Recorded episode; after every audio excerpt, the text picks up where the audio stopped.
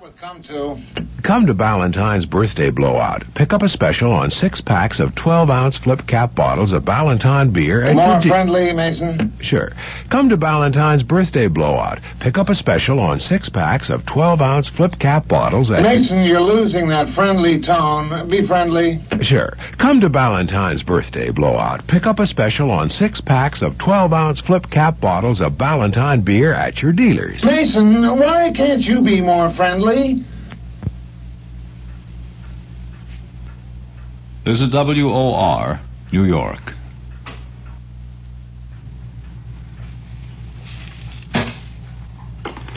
Already? Uh, what's going on here? Hey, George, once again, it's this shoddy, slipshod way of doing...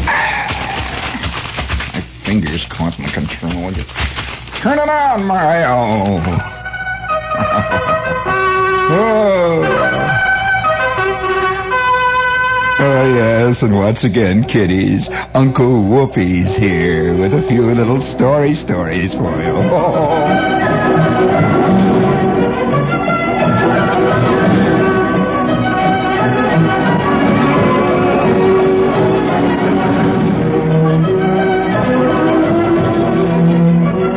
Yes, once again, it's old Uncle Whoopi here.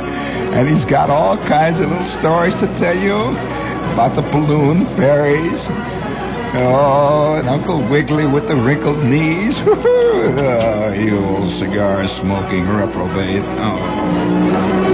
That'll hold them on it. That'll hold the little you know what's for a while. oh.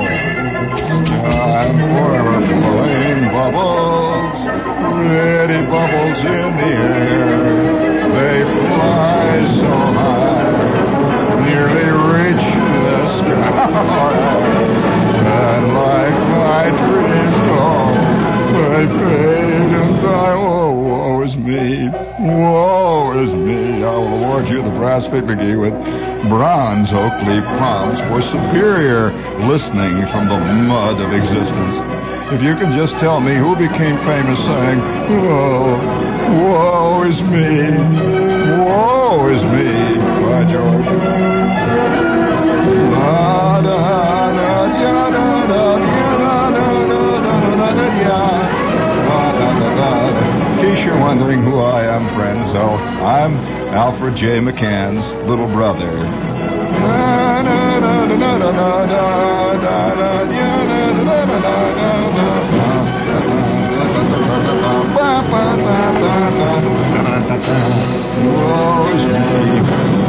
Oh, there's all kinds of ways to come on. All kinds of ways. For example, this is J. Cheever Loophole. Coming your way, friends. Yes, a man of astounding, a man of eerie, handsome visage. Da, da, da, da, da, da. Da da da dee da do do. Da da da da ba da da da do do. Ba da da dee dee ba ba ba da ba do do dee dee da ba ba ba.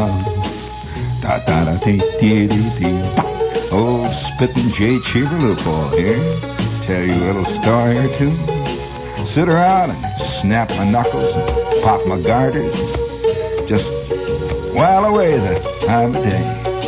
Spinning the way it goes.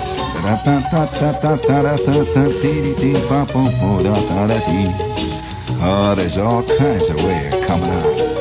Yeah. There's all kinds of ways of coming out.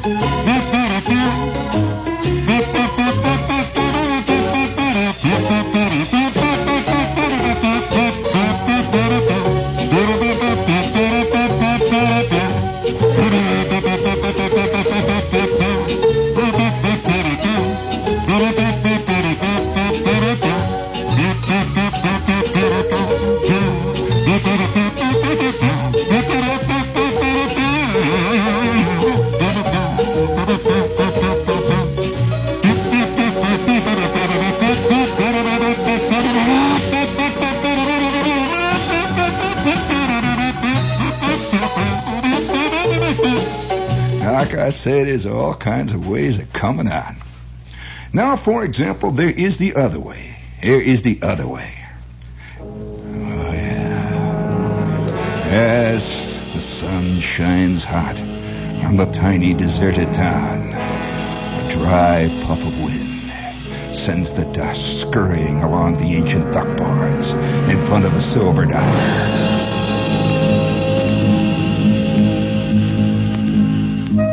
And far off at the end of town we see tiny figure silhouetted against the golden sunset, carrying a saddle over his left shoulder. His cheeks are hard and tan, his eyes are narrow and deep blue from looking too long, too many years into those lost and forgotten arroyos of the old West. The lone, lank stranger is coming to town. Ambling gait, slow, moving easy lots of ways. There's lots of ways of a man coming on. Yeah, and the wind blows high and hard. And just a few moments now, the last train from Albuquerque be pulling out. And they'll be shooting it out at the old OK Corral down at the fur end of the street. And the tall, thin man with the narrow, blue eyes knows he meets the final big question. He spits, looks up into that golden disk of the sun. The wind blows high and hard, and from down near the end of the street at the railroad station, he can hear the sound of that big old train picking up steam, getting ready to lay him down and pick him up all the way to Albuquerque. There he girds his loins, pulls up his Smith & Wesson 38 so it hangs slow and easy on that knobby hip bone. Legs spread wide apart, his back to the war. He waits. Oh, there's lots of ways of coming on if you're a long, lank stranger. Da-da-dee-da-dee-dee-da-doo.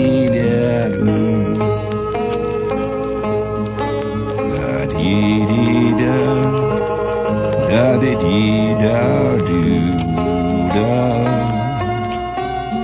Oh, I seen many things in my days. Roaming the Southwest, simple rebel, against the mores of decadent Eastern society. I just come out here to carve myself a little niche in this God-forsaken country. How'd I know that I was going to meet Clag Seastrom and that awful gang of sheep rustlers? But a man knows what he's got to do, and there's a time when a man's got to do what he knows a man's got to do. And a man's got to do, and he knows what he's got to do. And there's a time when a man's got to do what he knows he's got to do. I say by George. Wasn't that exciting? Any more requests from the gang out there? And now, dedicated to soupy sales, we present to you one of our most scintillating whoopies of the night. Here's Stan Getz and Astrud Gilberto for McLean's. It's McLean's, the toothpaste that cleans with a new kind of taste that's wild. What a taste, what a zing. When you smile, all the bells will ring. Get 'em white, start tonight with McLean's. Taste the difference, try new McLean's, you go. You still using that sweet kid stuff? Try the new toothpaste that gets teeth irresistibly white. You can actually feel McLean's whitening. Your whole mouth feels refreshed and invigorated. Get 'em white, start tonight with McLean's. Taste the difference, try new McLean's, you go. Ah. Taste the difference, try new McLean's, you.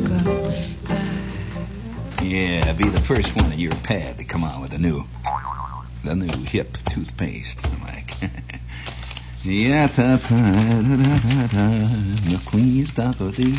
This is exactly the kind of thing that makes little old ladies pop out all over, and I mean all over. Yes, indeed. Yes, my cousin Charles and I, many times, Uh, excuse me, I have a little trouble with my upper plate. I, I, I, I'm sorry.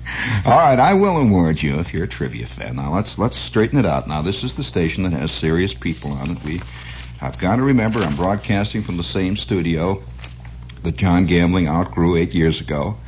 I got to remember that I'm broadcasting from the same studio that Walter Kiernan uses, all the deep thinkers of our time. And I've just got to straighten up. Don't you think so, Mario? Straighten up. In fact, I've got a note here, right here. Mr. Lee says, straighten up you something. Straighten. Mr. Lee, I didn't even know it. Are they allowed to use that kind of language in a memo? Are they really?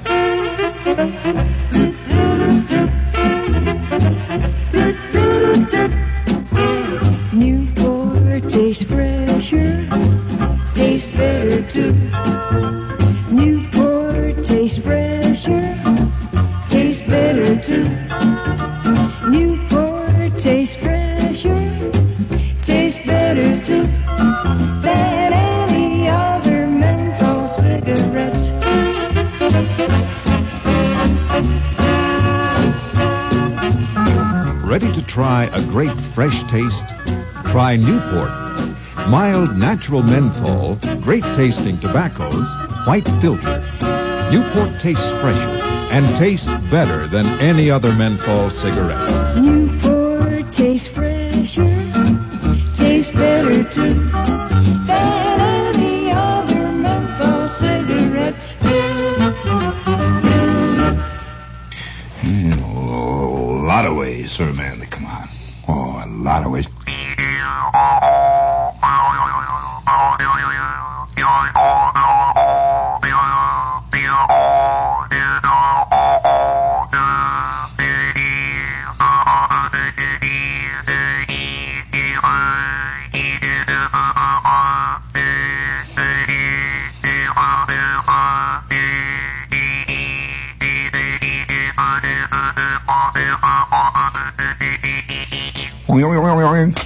I'm the first classical Jews harp player work the eastern seaboard area.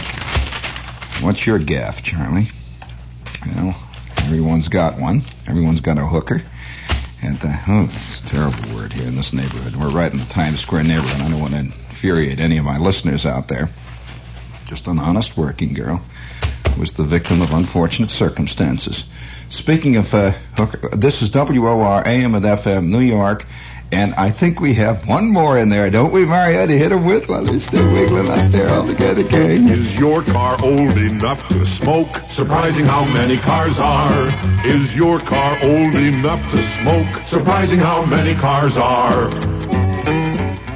Is your car a big smoker? Get Prestone Oil Miser and curb its appetite. Prestone Oil Miser is just what the name says a miser for saving oil in any car. On sale wherever auto supplies are sold. Added to your regular oil, Prestone Oil Miser stops oil burning, restores lost power. Insist on Prestone Oil Miser, a brand name you know, a brand name you can trust. Get a can of Prestone Oil Miser today and start saving oil. If your car's old enough to smoke, surprising how many cars are. If your car's old enough to smoke, get Prestone Oil Miser. That's wiser by far. Prestone Oil Miser is a product of Union Carbide. I think I, I got the only car in town that smokes pot.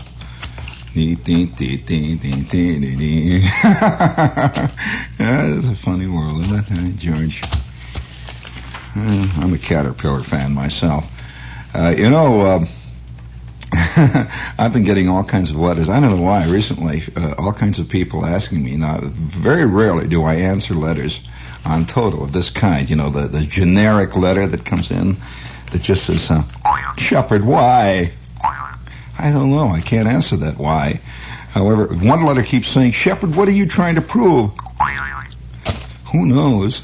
What are any of us trying to prove? What's Khrushchev trying to prove? Apparently he proved it. What the?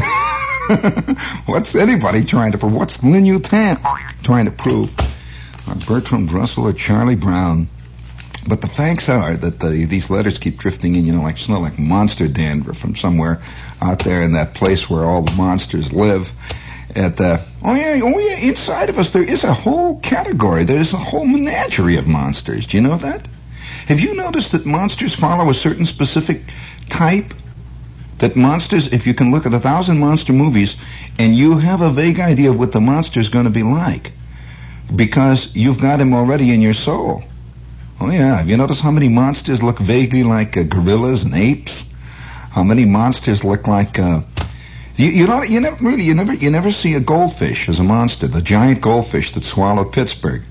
You know, it, because we don't. We, it's not a bad idea. Come to think of it. Have you ever been to Pittsburgh for crying out loud? I'll tell you.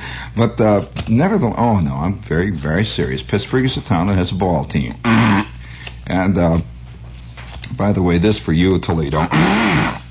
what a town, oh, Holy smokes! If you think Indianapolis is bad, wow.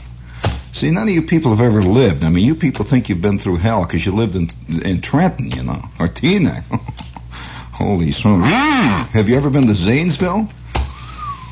You know, this is uh, the only thing you can hear after nine o'clock is the sound of giant machines in Zanesville going gong, gong. Ah! It's the sidewalks actually rolling up. They have a big machine. They roll up like a shade. It's funny they take them in because people come from Circleville and steal them. The sidewalks, yeah. Well, uh, if any, oh, the rotten, terrible people out there. Now, if you, if you, uh, again, to answer a question, uh, to get back to the serious motif of the show, I'm constantly, you know, being bugged by people who say uh, we'd like to know the, the genesis, the, the uh, travails and the trials and tribulations of an artist. Uh, please send me a 17-page article about you because I have to write a 17-page article for my junior class paper this year, and uh, please send me a se- no longer than 17 pages, and it must be neat and smudge-free. Please make the uh, margins an inch and a half in a double space so that Mr. Snyder can write his remarks on the middle of it there, and I have to write this piece. And they always want to know uh, what your background is as, as an artist. How did you begin this way? How did you start doing this? How come you didn't turn out to be Edward R. Murrow? Or how come you didn't go the way of Steve Allen? How come you didn't get to be uh, Walter Kiernan or one of those guys, you know? How come you got to be you? That's hard to answer.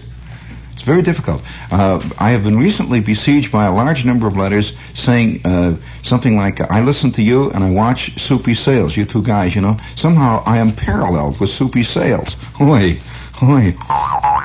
I'm, uh, uh, that was by the, will you turn that pump off, Mario? For crying out loud, the air conditioning, it's getting cold in here anyway. Turn it off. Okay. Well, that was a relief. What a nutty pump. Did you hear that thing? Will you turn it on again, Mario? Turn it off, will you? Cheap air conditioning. What they do is pipe in the excess air over here from the Pan Am building. Crying out loud. They got a, an escape hatch on the top there, you know. like, uh, no, but seriously, people, you want to hear the answer to that one? Why Soupy Sales and I are, are, are there are parallels between the two of us? Really, being very honest with you. No, very honest with you. We both worked in the same place and came out of the same basic milieu. Are you aware of that? Did you know that that that in the town where I uh, festered uh, in the very early days of my developing into whatever it is I do today, and it's very difficult because about every 15 minutes, Mr. Leader here in the front office keeps writing down a thing that says, "What is he doing? What, what is it? What now? What?" Is exactly the way he words it usually. Uh, that that both of us came out of this area, and and it might not ever occur to you that there is a kind of radio and television performing. We were both on TV, by the way uh, and radio simultaneously in most cases with a very back and forth. And there is a uh, there is something out of town which you people in New York really do not know about, and that is that many radio and television centers out of town, the various radio stations and TV stations, vie with each other for originality of programs. That's an unknown concept in New York. Uh, it really is, and I'm not being anti-New York because, after all, I'm in the business here. But but originality in programming is steered away from in this town like the veritable green plague of Belgium. I'm telling you. Uh, in fact, if you t- if you tune up and down the dial, you will hear endless people being interviewed. Uh, by and the, all all the same people, by the way. Have you noticed that the, that? Have you ever noticed that that the guy will make the rounds? He'll be on Barry, Barry, Barry, Barry, Barry, Barry. Then he'll be on Barry, Barry, Barry, Barry, and then all the way on down the line. The, all, there's about 45 guys on the radio named Barry. I don't know how that ever happened, but nevertheless. Uh, you will notice you hi George you will notice that uh, that also the same people make the rounds. You'll hear them on uh, on the Arlene Whoopi show, then you'll hear them on the Barry Barry show, and then you'll hear them on the on the Long Fred show, and then you hear them on the Short Charlie show. The same crowd. They just it's like a giant revolving, uh, a kind of fantastic Bryn Mawr daisy chain just goes round and round and round and round, and then they make the second loop, you see, and then slowly a few peel off, and and another crowd comes, and they go round and round. Well, you'd be surprised. Now I'm going to tell you something. Maybe you don't know that one interviewer calls another interviewer in this town constantly. The interviewers are in touch with each other, and they're always saying, "Hey, uh, Barry, listen, Barry, how is Wada Wadi Nabi? Yeah." Oh yeah, it's a good show. Yeah, I heard he, he was on your show last week. How'd he turn out? Yeah? Yeah, okay, well, all right, I'm booking him for tonight, yeah. By the way, Short Charlie's got him for Wednesday night. Will you give Short Charlie a call and tell him I got him tonight? And give uh, Fat Freddy over at WMCA, give him a call, yeah, I'll have, he'll have him on next week, yeah. Okay. Who? Uh, who what? Rosie Fatty. Uh, no, I haven't had her on yet, but Arlene Whoopi had her last week, and she, uh, well, uh, in her regular conk. Well, uh, believe it or not, I, and it sounds like I'm being funny when I say that, but that is quite literally true. I'm telling you, it's the fact. And you would think that, that stations which are in, in opposition or competition with one another would not do that, but they do. There's, a, there's an unspoken hand clasp of the interviewer that transcends all station call letters and all station loyalists and all that. It's just an unconscious hand clap, you know. Just there it is. You you interview, you know, you scratch mine, I'll scratch, and then so on. It goes. Now, on the other hand, have you ever wondered why all the same records are being played on all the stations? Well, they get it from the same chart. You know, there's one little guy with pimples, and one little guy with with a big mimeograph machine, and he's got about 45 song pluggers working for him, and they turn out the chart. That's capital letters. And day after day, these music stations are turning this out. Now, most people in New York accept this as the way radio is. They really do. And for that reason, of course, uh, radio is what it is. You know, you, you turn across that. It's just like a giant hum. You know, it comes out. It's just, it's uh, generic. You can just go right across the dial and you hear the same sounds going on all the time. Then, of course, there's the interview. Hello, hello, hello. Yeah, uh, you're uh, you're up in, Bron- in the Bronx, eh? Uh, what do you got? You're you're talking about the civil rights. No questions on yeah. You say what they ought to do is take all the guys down in the South, all the white guys, and hang them? Very good idea, yes. Next question, yes, that's very good. Uh, thank you. And I'll, uh, uh, uh, hello, yes, you're in Staten Island. What did you have to say? You say that, uh, what, Barbra Streisand is the greatest talent to come along since Michelangelo? I agree with you. She's fantastic. And we're sending you two tickets to Whoopi Girl for tonight. Yes, indeed. Uh, next call, please. Uh. Hello? Yes? You say that they ought to take Henry Pards and do what? Sir, this is a family radio station, and we are not interested in obscene opinions. Thank you very much. Uh, uh, uh, uh. Hello? Yes, this is Big Fred here, yes? Uh, yes, of course I'm a liberal commentator. I believe in all the good things, yes. Honest reliability. Well, I believe in integration, segregation. I believe in all the good things. Pat on the back and a handshake. Yes, indeed, yes. Hello?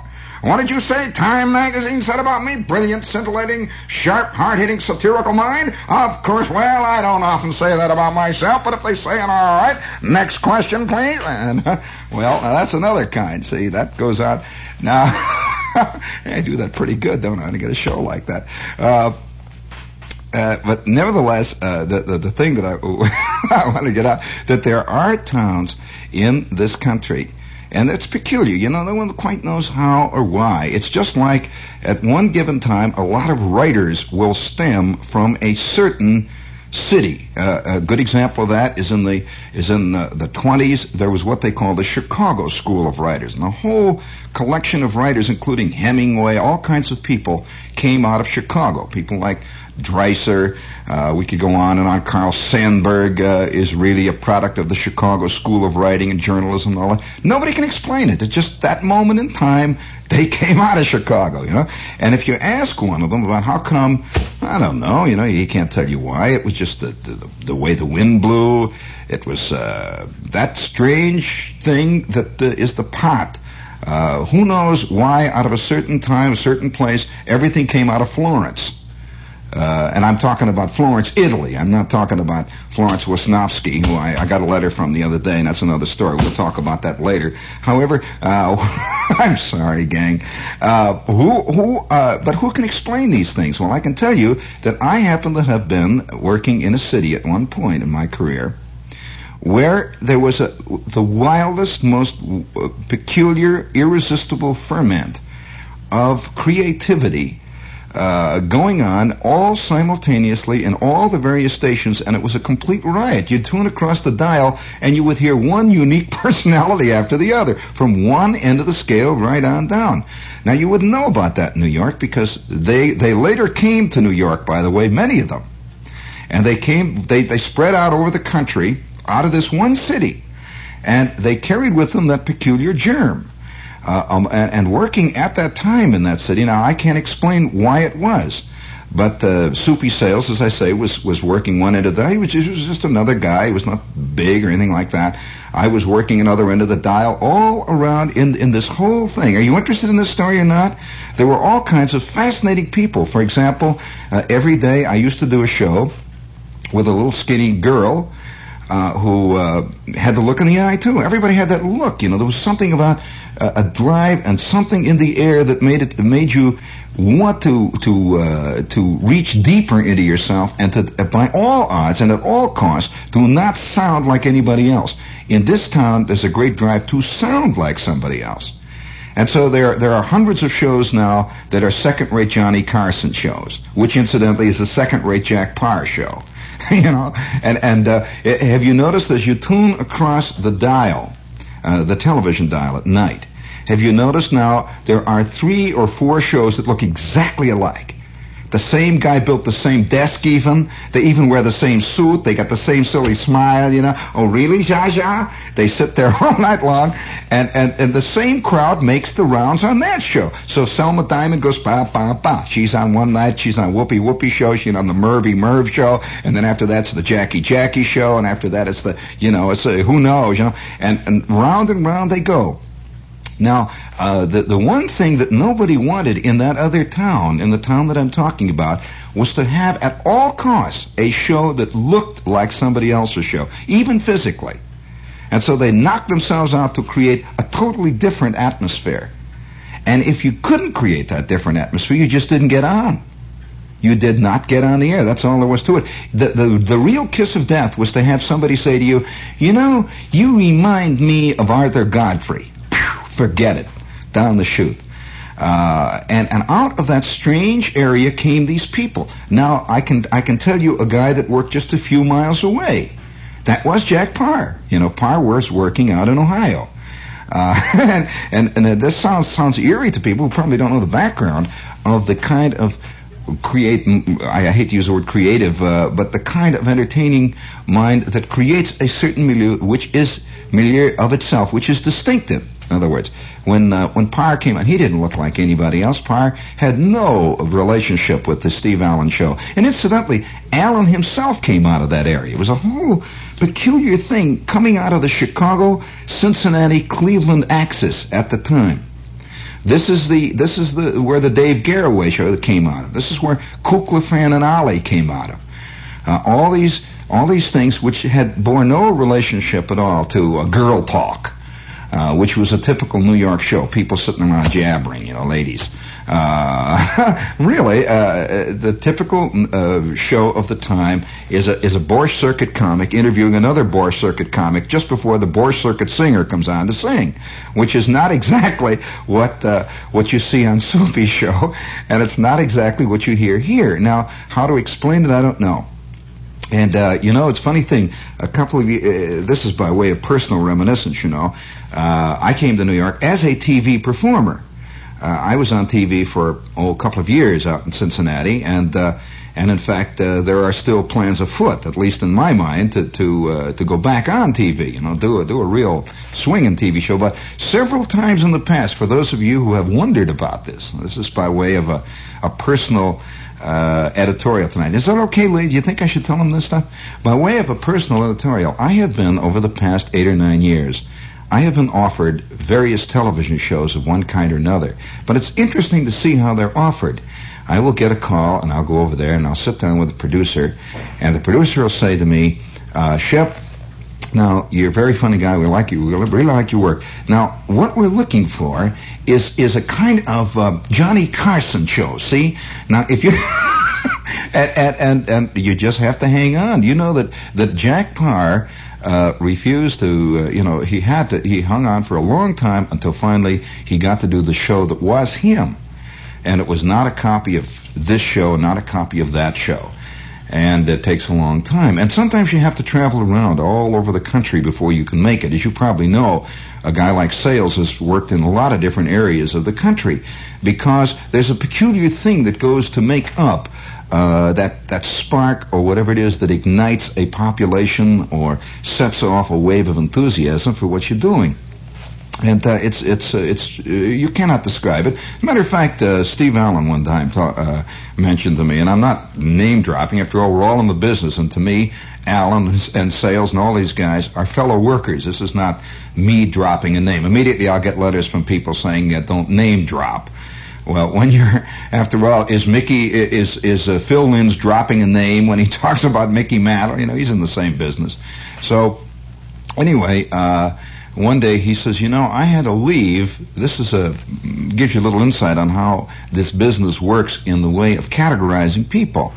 Uh, he said to me one night, he says, look, Shep, he says, you're going to have to leave New York. He said, because in New York, they think of you as a radio man. He says, and that, he says, if they ever, if they ever decide to put on a television show, uh, using the kind of humor that Shepherd has, singing, playing, and yelling, and all the stuff. He says they'll go out and they'll get David Wayne to play you. he says because they figure you're not, you know, you're radio. He says, in spite of the fact they may come down to the limelight and see you, you know, entertaining the crowd for two hours and swinging from the chandelier and flying and walking on water and blowing the horn and yelling and turning yourself into Charlie Chaplin. He says they think you're a radio show guy. See, he says so. What you're going to have to do is to go to L.A. He says in L.A. you walk into town, you blow your nose, get out your banjo, and he says in 30 seconds you're a big TV. He says I had to do that. Did you know that he had to leave the West Coast, where he was probably the number one radio man? Did you know that, Mario? To come out, they wouldn't give him a TV show, and he had to come out here like you know he walked around looking like he was a new guy in town, an unknown guy, and uh, so that is one of those subtle things that goes to make this thing up. Now, uh, take take the case of a guy like Sales. Sales worked for years out in L.A. and was just a you know a kid show. That's all. He was like uh, you know any one of these nu- uh, numberless kid shows. The guy like Claude Kirchner and and uh, Sandy Becker and all these guys. And that was it. You see, they they did not recognize him as other than just a kid, you know, pie in the face kid thing. Now all of a sudden he's a big deal. Well, because he came from one city to the next. It's curious. Who knows what? That little that little uh, strange chemistry. And uh, and uh, I don't know. Does this kind of talk bore you? The, the, the, talk about the business does it does it uh, interest you at all? Well, uh, speaking of boredom, you got that little thing in there, Dan? Huh? Oh, oh, yes sir, yes sir, friends. The champagne, the champagne, the champagne of bottled beer is recognized everywhere as a beer of special quality and incomparable goodness, sparkling, flavorful, distinctive. Miller High Life is enjoyed in all 50 states and in more than 50 foreign countries. And wherever you enjoy Miller High Life, you, friend, are assured of the same fantastic, perfect quality every time. Bring it up. Miller High Life. Yes, sir. Celebrates its 110th anniversary in America. Like the most of us, they're in a rut. Brewed in the same tradition that has made Miller High Life famous the world over for, you know, there. Bring it up. That's enough. Yes, sir. That's my baby. Well, you know, uh, the funny. I suppose uh, you can tell. You can do more. Uh, of course, I, I think that that's a product of our time, really, more than anything else. Uh, we have a tendency in all of our walks of life, no matter what it is, uh, no matter what uh, area of uh, life that we're involved in, we have a tendency to put people in the very, very strongly compartmented pigeonholes, people and ideas. Uh, maybe it's because uh, there's too much today. And also, maybe it's because we're also living in the world of the expert. Uh, no, there has been no time ever in the history of Western man that the expert has been more honored and more has been more, uh, let's say, uh, has been able to proliferate himself. Proliferate. he's been able to. He's been able to go on and on. And so today, you'll be surprised at the number of people who are working in various network television radio stations who are experts on radio and television, and yet who have never ever actually worked in a studio, have never entertained an audience, and in fact, in many cases, don't even watch or listen to the product that they're an expert on. Now, I'll never forget sitting down with a top television executive a couple of years ago who uh, he heard that uh, my show was popular and all that. You know, this is a, uh, called me in and uh, proceeded to talk for an hour on on what constitutes television comedy, what constitutes humor, and went on and on like this. And I couldn't, you know, I couldn't make uh, heads or tails of it really. It was all, all kind of uh, in the abstract and so on. And after I had left the uh, the office of God, I, I, I asked somebody, well, what, what, what did he do before? I says, well, don't you know what he did? He's a famous, uh, he's a, is a famous teacher. He used to he used to work as a teacher, and uh, and uh, he he got into network television in, in the early days, and uh, he's a big deal now. And I said, well, what did he teach? You know, well, business and commerce, and. Uh, and, and he has no knowledge at all. And, and I later found that, that he spends most of his time on a yacht off the coast of Canada, where much television doesn't come in very good, and, and he's not known for laughing or even understanding much of anything other than the business end of it. Now, uh, this is, is, is a peculiar condition of our time. Uh, you will find sitting in publishing houses uh, people who really are primarily salesmen uh, whose job they they'll they'll sell cocoa Malt one week, and the next week they're selling flexible flyers. The week after that they're selling Jaguars, and all of a sudden they find themselves selling books. And you will find these men uh, suddenly overnight are experts on who is a good writer and who isn't. Now you wonder why so many great writers will go to 15 different uh, publishers uh, without getting a, without getting a nibble, and all of a sudden the 16th one will buy the book, and it turns out to be War and Peace. This is an old, old story. Well, you wonder who read it. Well, some cretin read it. Now, he's not a cretin in, in the world of business. He's a cretin, though, in the world of letters. Uh, and yet, because he's working in the publishing world, he is in charge. Uh, and uh, he goes around and gives speeches at various universities on publishing and its great responsibility to the world and gives advice to young budding writers. I've seen this many, many times.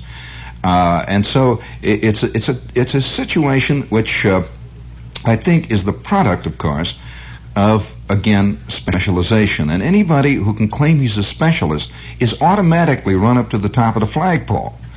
And uh, I'll never forget. yeah, he is, and and he becomes that. Uh, all you have to do is get a couple of vague successes, and you are on your way. I'll tell you. Uh, I will never forget uh, running into this situation, and, and I don't want to, you know, to, to, name names is ridiculous now, but I remember one time coming again out of that same city, uh, which, uh, for purposes of argument, is Cincinnati. Uh, this uh, there was a guy working down. there's a funny little thing happened. There was a guy working down in in the well, it wasn't really the mailroom. Uh, not quite. It was the, the kind of the accounting traffic department. And he was a young kid who was going to school. And he was going to school and incidentally studying piano. Uh, and he was a bad pianist, which made it even worse. And he would practice the piano every afternoon down in Studio 3 and was kind of a nice guy. And within two weeks, uh, looking around the, the station, the television station, he realized that this is a, an entire organization of nervous men, uh, as you'll find in almost any radio TV station, very nervous people. And the one guy who isn't nervous and who makes categorical statements will become very important, especially if he's made them in print. And so he spent three months. Now, this guy had been in this mm, television station for roughly two weeks. He had spent he, he spent three months one summer writing a textbook on television. Well, there was no textbook on television up to that point. Uh, many guys had been doing TV for three or four years, but there was no textbook. So this office boy wrote a textbook and sent it away to an Eastern publisher. And he included among his credits his work at this great television station. Now, they never called up and said, what does he do? Well, he works down in the mailroom down there. You know, he takes the little baskets that say in and out around, you know, and he practices the piano in his lunch hour. but he wrote this book, and it was all, he drew all these diagrams, like camera A, camera B, camera C, and he used all the various phrases that are common to television. Everyone knows the, the phrases, of, you know, the, I can give you dozens of technical, but he larded it with this. And believe me, within two weeks of publication of this book, he was working as a top programmer in one of the largest networks in the business, and today he is the head of a gigantic department of a, of a, of a big Eastern university here as the television expert. Just went right up to the top. Well, uh, and it left most of us standing around, you know, scratching a little bit, embarrassed, you know, and we didn't know which way to go. But this, this is, uh, are you interested in this kind of story? This is not, by the way, this is not a sore hit story. I'm just telling you little things that you'll never hear in TV Guide. Uh, little background things that make up this fascinating business of broadcasting and television. It's rarely talked about. And yet, I, I think, uh, uh, for what it's worth, I think that uh, we are, and uh, I feel very unbelievably privileged to be in it, but I think I am, and we are, anybody who's in it, is in probably the most influential of all the areas of human activity today. Now, I'm not saying important, that's different. I'm saying influential. Influential can be important, and also influential can be bad, obviously. And I think so many people in this industry have abdicated their, uh, let's put it this way, they've ab- abdicated their their birthright as radio and television people to do something with this fantastic thing that's in their hands. And many of them think of it as a way to earn money. It's, it's, a, it's a way that you sell things. And so today you'll find more and more the advert, uh, the the uh, the radio and television industry no longer considers itself in show business. It considers itself in the business of communication, translated advertising. And so you'll find that the, the two things are getting closer and closer. Now, a lot of people think that that means that, that advertising controls television and radio. Not so. They're merging together. They're becoming like one monolithic thing. So it's hard to separate BBD and O from Channel Whoopee. You see, they're like the same people. They're the same thing because they're interchangeable. The guys will leave the television station to go work for the agency. And the next thing you know, a lot of guys leave the agency and come work for the TV station. So it's a gigantic, incestuous, single organization. So when large, you know, when people write these uh, things that say advertising controls this and this and that, no, that's not quite true. It's all coming out of the same people and they're interchangeable in many instances. Uh, and so, uh, getting back to the original comment, in this particular city at that time, the broadcasters, for one reason or another, not because they were good men or bad, but because it was in the air at that time, interpreted the use of their medium as a creative, distinctive thing. And in other words, the people who, oh, you want to know who the young girl was that I worked with? Well, it was Rosie Clooney. Uh, I used to do shows with uh, all kinds of interesting people who, who drifted out of that city because of the atmosphere that existed there at one. Now it doesn't exist there anymore. That day and time is over in that town. Just like uh, the great writers that came out of Chicago in the 20s, all of a sudden it stopped, you know. Uh, Dreiser and Farrell and people like Sinclair Lewis, all these people drifted out of what they call Chicagoland, drifted, and all of a sudden it stopped. And now the shift is to New York. All the writers are coming out of New York. Mailer, Salinger, Philip Roth. It's it's New York's day in the writing world. And, uh, you know, it just drifts back and forth. You got to keep your old knees loose. Who knows where it's going to go. And if you don't watch out, you're going to get a pie in the eye, Dad. A pie in the old eye. Where's my little thing here? Here he is. Here he is. There, that'll hold you for a while. Oh, yeah, it's old Uncle Wiggily, and we'll be back tomorrow night.